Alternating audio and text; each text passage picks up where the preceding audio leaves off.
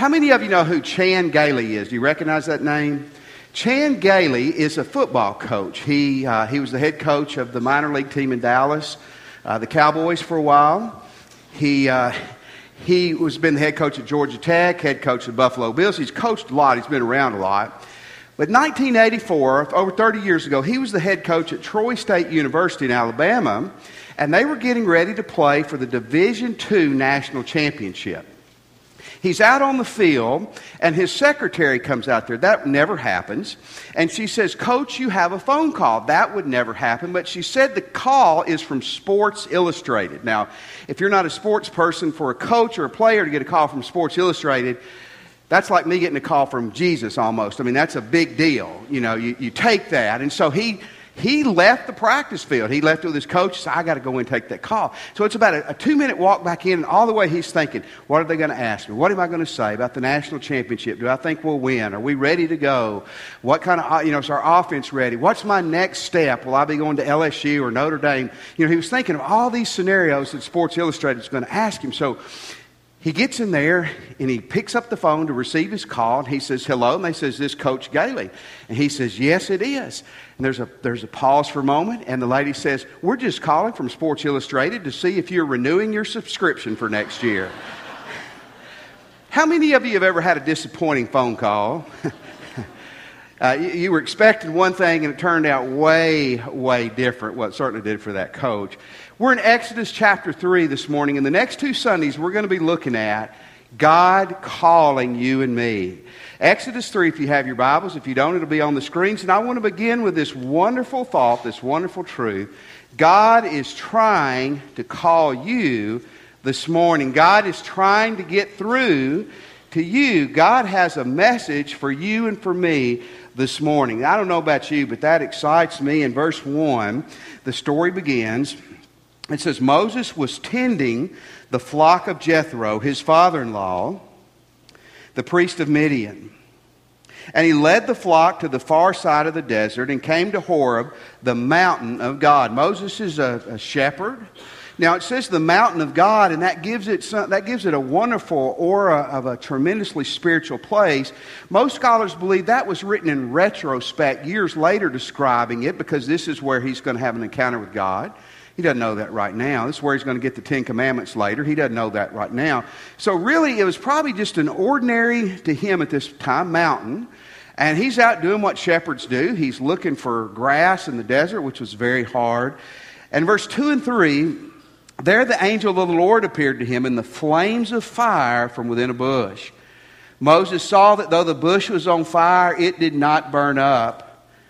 So Moses thought, I will go over there and see this strange sight, why the bush does not burn up. Now, what kind of bush was this? Was this some kind of heavenly bush that was special and unique. And no, most scholars think it was just an acacia bush. That's just a thorny bush that's in the desert. What anything special about it? And this is interesting too. It was not uncommon in the desert for a bush to internally combust, literally just to catch on fire. Uh, so what he sees this normal bush. He's at the normal mountain. He's the backside of the mountain, backside of nowhere. And this bush burst into flames, which again, that's nothing abnormal. But what was abnormal was it did not burn up. And Moses or you and me wouldn't have to be a brain surgeon. If you saw a bush that wasn't burning up, you'd probably walk over to it. This is where it gets exciting in verse 4. When the Lord saw that he had gone over to look, God called to him from within the bush, Moses, Moses. And Moses said, Here I am. Now, if you're taking notes, you need to write this down. That Old Testament is written in Hebrew, and that Hebrew word that says God called to him is a great word. It means to summon someone. Listen, it means to call someone by name. It means to call them by name. It means to call them by name for a specific task. It meant that God was calling out to Moses by name. He knew who he was, knew who he was in the past and who he was in the present, and he was calling out to him because he knew him and he had a task for him. And I want to tell you this morning, friend, God knows you. I was reading last night in my Bible, uh, in, I think it's in Luke, where it talks about God knows us so well, He knows the number of hair on our head. And I've said this before, for some of us, that's not much of a challenge. You don't have to beat God to do that. But the fact that God knows, uh, some of you got a lot of hair, and that God knows those fine details of your life, God knows you. Moses said, Here I am. That phrase literally meant Moses was saying, He God hadn't identified himself yet, but Moses knew something was unique. He was saying, Hey, I'm available. I'm listening. I'm open. Whatever you've got to say, I'm here to hear. Listen, that's what God wants you to say this morning. God wants you to humble yourself if you're arrogant or if you're beat down. God wants you to step up. And God wants you to know this that by name He knows you. And that He's calling out to you this morning. And your response right now needs to be Here I am, God, for the next 20 minutes. I'm going to listen, I'm going to pay attention, and I want to focus in to hear what you have to say. Verse 5 and 6 Do not come any closer, God said. Take off your sandals, for the place where you are standing is holy ground. Then he said, I'm the God of your father, the God of Abraham, the God of Isaac, the God of Jacob. At this, Moses hid his face because he was afraid to look at God. Good uh, decision on Moses' part. Took off his sandals. In the, in the Eastern culture, a sign of respect and humility was you would take your shoes off when you went in someone's house, or if they were superior to you. Also, slaves oftentimes did not have shoes. So, taking off the shoes was a way of showing humility and, and, and being humble. And, and, and God tells him, now listen, they're in the middle of the desert they are in the middle of nowhere. It's a common bush that's burning but not burning up. And God says, Look, I'm here, Moses, and where I am is holy ground. I want to tell you this morning, this fires me up. God's here this morning. Folks, we're, on, we're in holy ground today. You can desecrate holy ground, you can ignore it, but I want to tell you, what you're sitting on and I'm standing on holy ground this morning. And God is here, and God's got a word for you. I want to answer three of your excuses pretty quickly before we move forward. Some of you are already thinking some of this, so I want to answer it. God's trying to speak to you, yes, no matter what your age is. God's trying to speak to you. Some people here are saying, I'm too old. Moses was 80 years old when this happened. Moses was getting AARP and senior discounts uh, at the, wherever they got him back then. Moses, in our terms, was an old person. But at 80 years old, It'd been so easy to have written this off. I'm too old. God's not going to speak to me. God doesn't have a message for me. And listen, in front of me, I know that here's the extremes that we live with. It's you're too young, and then all of a sudden you wake up and you're too old. That's the story of my life. You were too young, and then you wake up and you're too old. You're not too, you're not too young. You're here this morning and you're, you're 8 years old, or you're 10 years old, or you're 30 years old, or you're 50 years old, or you're 80 years old. If you want to hear and you're open to it, this is, isn't this awesome? God wants to say something to you. God's got a word for you, no matter what your age is. Here's the second thing no matter what your status is, no matter what your life status. Here's Moses. Moses is 80.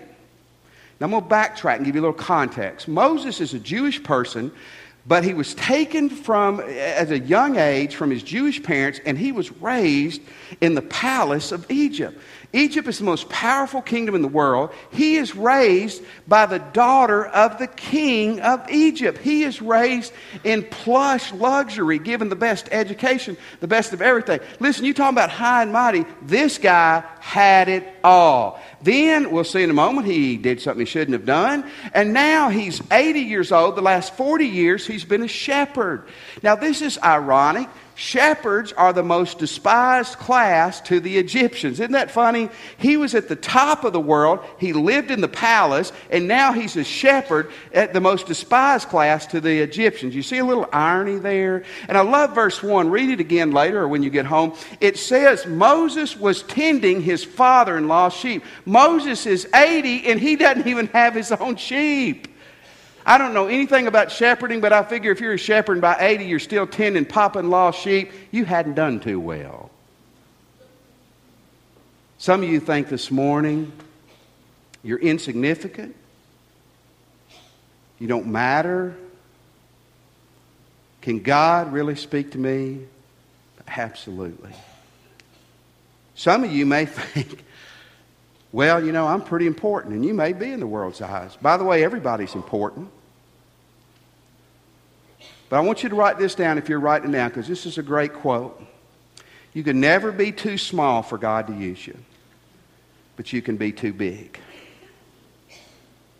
You see, God can take the smallest, most earthly wise looking vessel and use it for tremendous ways. The only thing that's going to hinder you this morning, status wise, if you think you're too big. Yeah, a PhD or a GED, I want to tell you, God can speak to you and is trying to speak to you this morning. I want to give you one last thought, and I think this is very important, no matter what your past is. Some of you are saying this morning, preacher, that this is all good for religious people, but you don't know me. You don't know what I did last night. You don't know what's in my past 40 years ago. You don't know what's in my past 10 years ago. Let's take a look at Moses. Folks, Moses left Egypt not because he wanted to become a shepherd. That was his life goal. Moses murdered somebody. Moses murdered somebody. He really he was he was had committed treason against his country and his king. He murdered somebody. He left Egypt because he was his own head was on the chopping block. Moses was a murderer. So here's an 80-year-old murderer who'd spent the last 40 years in the desert and God is speaking to him this morning. I want to tell you no matter what your past is, if you'll come clean to God, God's got a word for you today. God's got something for you. Isn't that good? This is a great quote. It's not original with me, but it's a great quote. Every saint has a past and every sinner has a future. Every person has some kind of a past, and every sinner, which we all are, has a future. Folks, I want to tell you this morning if you're open, if you're willing to hear it, no matter your past, your age, your status, through our music, through the Bible reading, through the sermon. If you want to hear it, God's got a word for you. And that brings me to our second big thought this morning. God's going to call you to do something that will be life altering. I think I'll prove that to you the next few minutes. Now, I mean, you can ignore it. You don't have to do it. You have to live with consequences. But I'm, I'm telling you the truth. God's trying to get your attention. God's got a word for you. And God has something for you that if you will obey it, will alter your life and maybe a whole lot of other people. Verse 7 through 10. The Lord said, I have indeed seen the misery of my people in Egypt I've heard them crying out because of their slave drivers. I'm concerned about their suffering. Man, listen to this. God says, I see, I hear, and I'm concerned. And I want to tell you, God still sees, God still hears, and God's still concerned. Isn't that good? Verse 8 So I have come down, God's going to get involved to rescue them from the hand of the Egyptians and bring them out of the land into a good and spacious land, a land flowing with milk and honey this promised land that I've told you about years and years ago. Verse 9, the cry of the Israelites, Moses, your Jewish brothers and sisters have reached me. I have seen the way the Egyptians are oppressing them. Listen, hold verse 10 there for a second. I'm telling you right now, Moses is saying, Preach it, God. Amen. I mean, he's fired up because he loves his Jewish people. He tried to deliver them 40 years earlier. He failed, but he tried. And he knows they've been slaves for 400 years, and he wants he wants them to be free. They're being mistreated. And God's saying, I'm going to do it. Isn't that great? But here's where Moses has the uh oh moment. Verse 10. So now you go, I'm sending you to Pharaoh to bring my people, the Israelites, out of Egypt. It's not in the Bible, but I'm telling you. Moses said, Come again.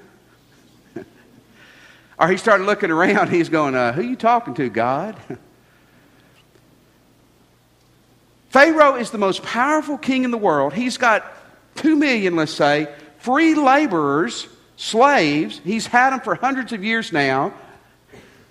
And, and God is telling this old man shepherd who's wanted in that country or had been for murder, He's telling him, I'm calling you to leave your comfort and your ease and the way you like it in this nice spot here in the desert. I'm calling you to be my hands and my feet and my voice and to go and deliver those people. How many of you think Moses was in shock? We're going to see next week Moses' response, and it wasn't really religious at first.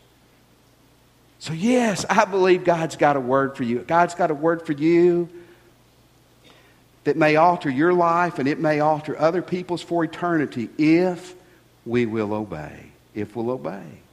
I want to give you a couple of application points here. Folks, these aren't exhaustive, but these are just some things maybe this morning God's putting his finger on your heart about. Maybe God's pressing on you. Here's number one. Maybe God's telling you this morning to give your life to him.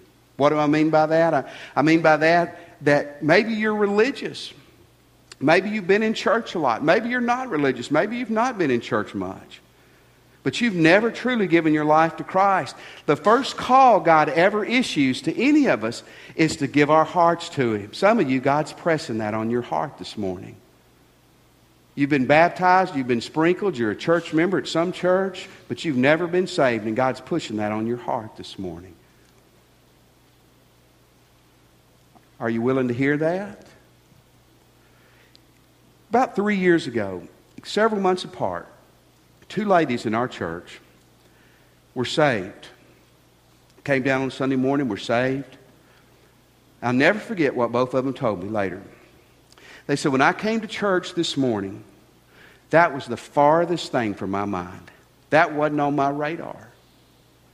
And then as the the sermon began after the music. God began to push on my heart and push on my heart. And I realized that call that I was hearing, that uneasiness, that dissatisfaction that's been in my life for years, was I'd never given my life to Christ. And I answered that call today. Maybe that's God's call to you.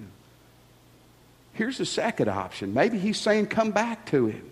You see, many of you here today are Christians. I would ask you this morning, how is your walk with God today? Some of you have great walks with God. Some of you, it's not, it's not near what it was. It's not near what it used to be.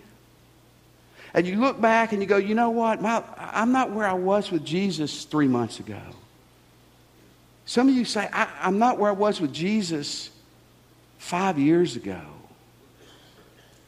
Some of you have been wandering now for 10, 20 years. I want to ask you, when are you going to hear that call from God and come back to Him? Man, it could be radical. It could change your life if you put yourself back under Jesus like you once were.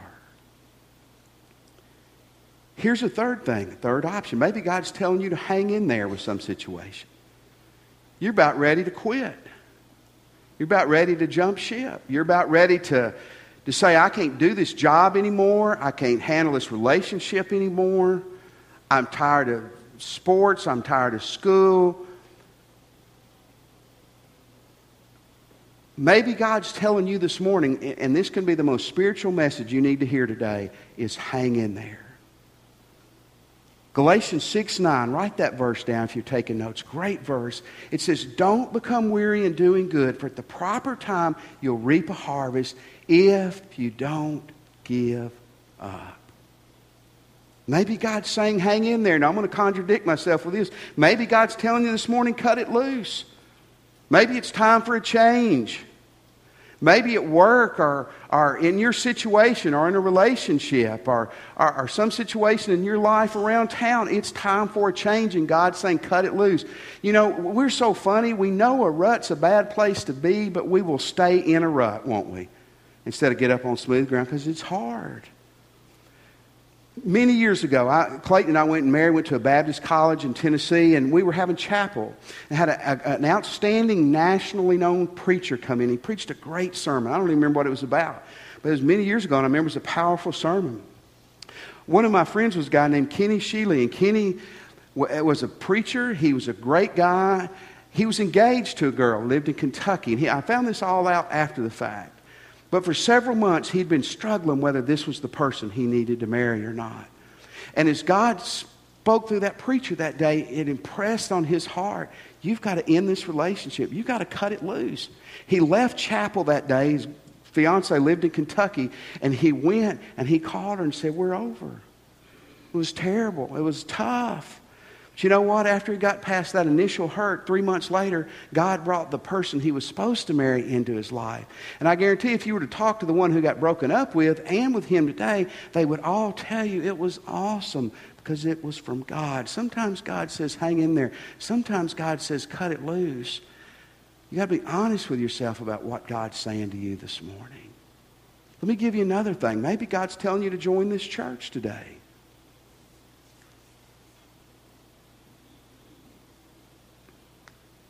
Do you need a church family? Absolutely, you need a church family. And I want to tell you, if we could go around the room, if I could interview some people, we're not going to, they would tell you that, now, it's not just this church. I'm not putting this on a pedestal, but I'm talking about this church. Maybe it's that, this church with you and God. And they would tell you that joining this church when God led them to changed their lives. I've seen families join and their kids get saved, and we baptize their kids, and occasionally people will join and then later they'll get saved. and, and, I think they would tell you that it's changed their family, it's changed their lives, I know it's changed our church. If God's telling you you need to do that, obey the voice of God. Here's another option. Maybe it's answering His call on your career. Young people, the quicker you find this out, the better it will be. But I'm talking to young people and I'm talking to some of you who aren't so young today. Here's the worst thing that's happened to some of you you've got in a job and you make good money, but you're miserable. And you go, How in the world can I pursue this other career that I know that's where I'm supposed to be? That's what God made me for. But I'm living in a nice house and I got a nice car and I make a big paycheck and I just hate what I do because you miss God. The sad thing is, is most people will, will live the rest of their life in their misery instead of cut loose and follow God. You go, well, I'm going to be 50 in five years. Well, you're going to be 50 in five years whether you're in the same miserable career or you're in God's career. Amen? Well, I'll, I'll have to take a pay cut. Take a pay cut. I may have to move in a smaller house. You can probably survive in a smaller house. Some of you, listen, God is going to call some of you to do stuff that you're going to go, there is no way I can do this. You know what? That may be one of the greatest proofs that it's God calling you. There was a, a young man in Texas years ago, felt God calling him to preach, to be a preacher. He stuttered. He was very, very shy. He was a teenager, and when he surrendered to preach, people almost told him God was telling you to go plow, not to go preach. He got up and he preached his first sermon. He preached five minutes. You guys would love that, wouldn't you? He preached five minutes. He started crying. He couldn't finish. The preacher had to get up behind him and close out the service. It was a disaster. But he believed that this is what God called him to do. And he prayed and he worked and he prayed and he worked and he prayed and he worked. And that guy's a guy named Frank Pollard that in 1979, Time magazine named him one of the top 10 preachers in America. Isn't that a great story? You see, what God calls you to do isn't about what mom or dad or anybody else thinks you should do or you can do. It's about what God calls you to do. Find out where God wants you to be. And if that means you have to change careers and go back to school or flip around, whatever it takes, it, listen, you'd rather lay in bed at night knowing you were where God wanted you to be in a smaller bed than in a big bed and be miserable. Amen? Follow God about your career. I want to give you another thing. That's about this children's building we're getting ready to build. We're getting ready to build a new children's building. And we've tried to say over these last months that it's not about bricks and mortars, it's about young lives being changed forever. That is a building where people are going to be saved and kids are going to be changed for eternity. That is awesome, isn't it? And as much as I wish they built those things for free, they don't. It's going to be about $4.8 million. That's a lot of money to me. Some of you, it's nothing. But it's a lot to me. What would God have you do towards that? There's a guy named A.L. Williams, not the A.L. Williams football coach in Ruston, but A.L. Williams, an insurance guy. And in the 90s, He gave, listen to this, he gave $70 million to Liberty Baptist University in Virginia. $70 million. It transformed that university. It is now the largest university in the world, largest Christian university in the world. We won't know till we get to heaven 500 years from now how many lives have been changed forever by that gift. I don't know. There may be people in this room today that could give three or four million to that children's building. That'd be awesome. Maybe you can give a million. Maybe you can give 300 extra a year above your tithe. Find out what God wants you to do and do it. Obey God's call about that. And here's the last thing I want to share with you. Maybe God's trying to speak to you about something that's unique to you. Obviously, in a sermon, we can't go through 50 application points, but some of you, if you're listening to God, He's trying to tell you something. In verse 10, let's look at it again. So, no, so, so now go. I'm sending you to Pharaoh to bring my people, the Israelites, out of Egypt. Wow. Moses didn't want to do that. You don't believe me? Come back next week. I'll prove it. Moses wasn't any way, earthly or humanly, he didn't feel qualified. But he heard that voice, the voice of God calling him. And God wasn't calling him just to say hello. God had a life altering call for him. And I don't know specifically what God's saying to you, but I know if you're listening and you're open, God's trying to communicate to you. God's trying to tell you something that if you will hear Him and you will obey Him, will change your life and maybe hundreds or thousands of other people forever. 2011, November of 2011, there was a, a young man, he was a freshman at the University of Tennessee. Six o'clock at night, he was sitting in his fraternity house. Actually, said he was laying on the couch eating potato chips, getting ready to watch the Tennessee Vols kick off at 7 o'clock that night. This is a true story. And his cell phone rings. Well, he's laying on the couch and he's, he can't find it. He's fumbling for it. He thinks, well, I just won't get it. But he does. He gets it. It's the University of Tennessee football department telling him that a police escort is coming to get him to rush him to the locker room immediately. Derek had walked on that fall for the University of Tennessee as a kicker, and he did not make the final cut, so they, he was not a part of the team. He was a good kicker, but they had two kickers better, and they just didn't want to keep a third kicker around. Well, the, the first string kicker had been injured, and in warm ups that night, the backup kicker who was going to be kicking pulled a muscle in his leg, and that's the worst place a kicker can pull a muscle is in his leg. So they didn't have a kicker. So they rush this guy who's on the couch eating potato chips to the stadium. He doesn't know why, and he gets there and they say, We're going to put a uniform on you, the trainer's going to stretch you, and you're going to kick tonight for the University of Tennessee.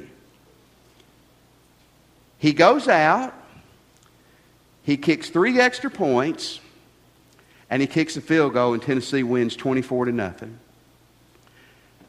That night in the locker room, that was Derek Dooley was the head coach then, former tech coach, gives the game ball to Derek Broaddus. and everybody cheers and they yells, and here he says, I'm holding the game ball in a University of Tennessee football uniform. I just kicked three extra points in a field goal, and four hours earlier, I am laying on my couch eating potato chips. there is a God. but then he said this horrible thought went through his head.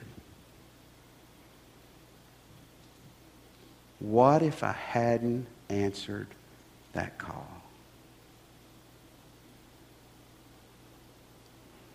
God's calling. Will you answer it? Let's pray.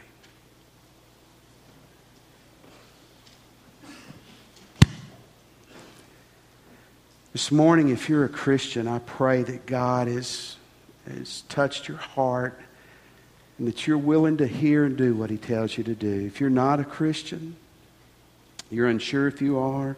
Listen, I know God's calling to you this morning. If you're ready to answer that, would you pray with me and just say, Jesus, I'm a sinner. And I want to turn from my sins.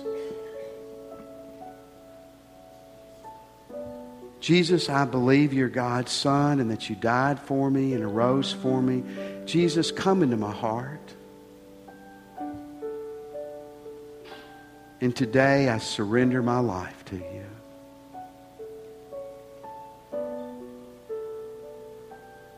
Let me have your attention just for a moment. We're going to stand in just a second. And when we do, I, I want to challenge you answer God's call. Answer God's call. Maybe you just prayed and asked Christ in your heart.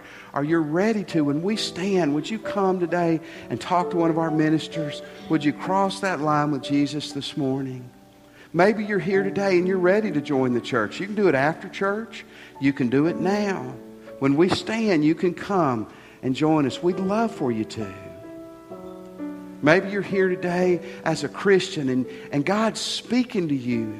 Maybe you don't even know what it is. Just say, God, I'll do it. Maybe you know where you're standing or at the altar with a minister. You need to say, God, with your help, I'm answering that call to say yes. Let's stand and you come now as God leads you.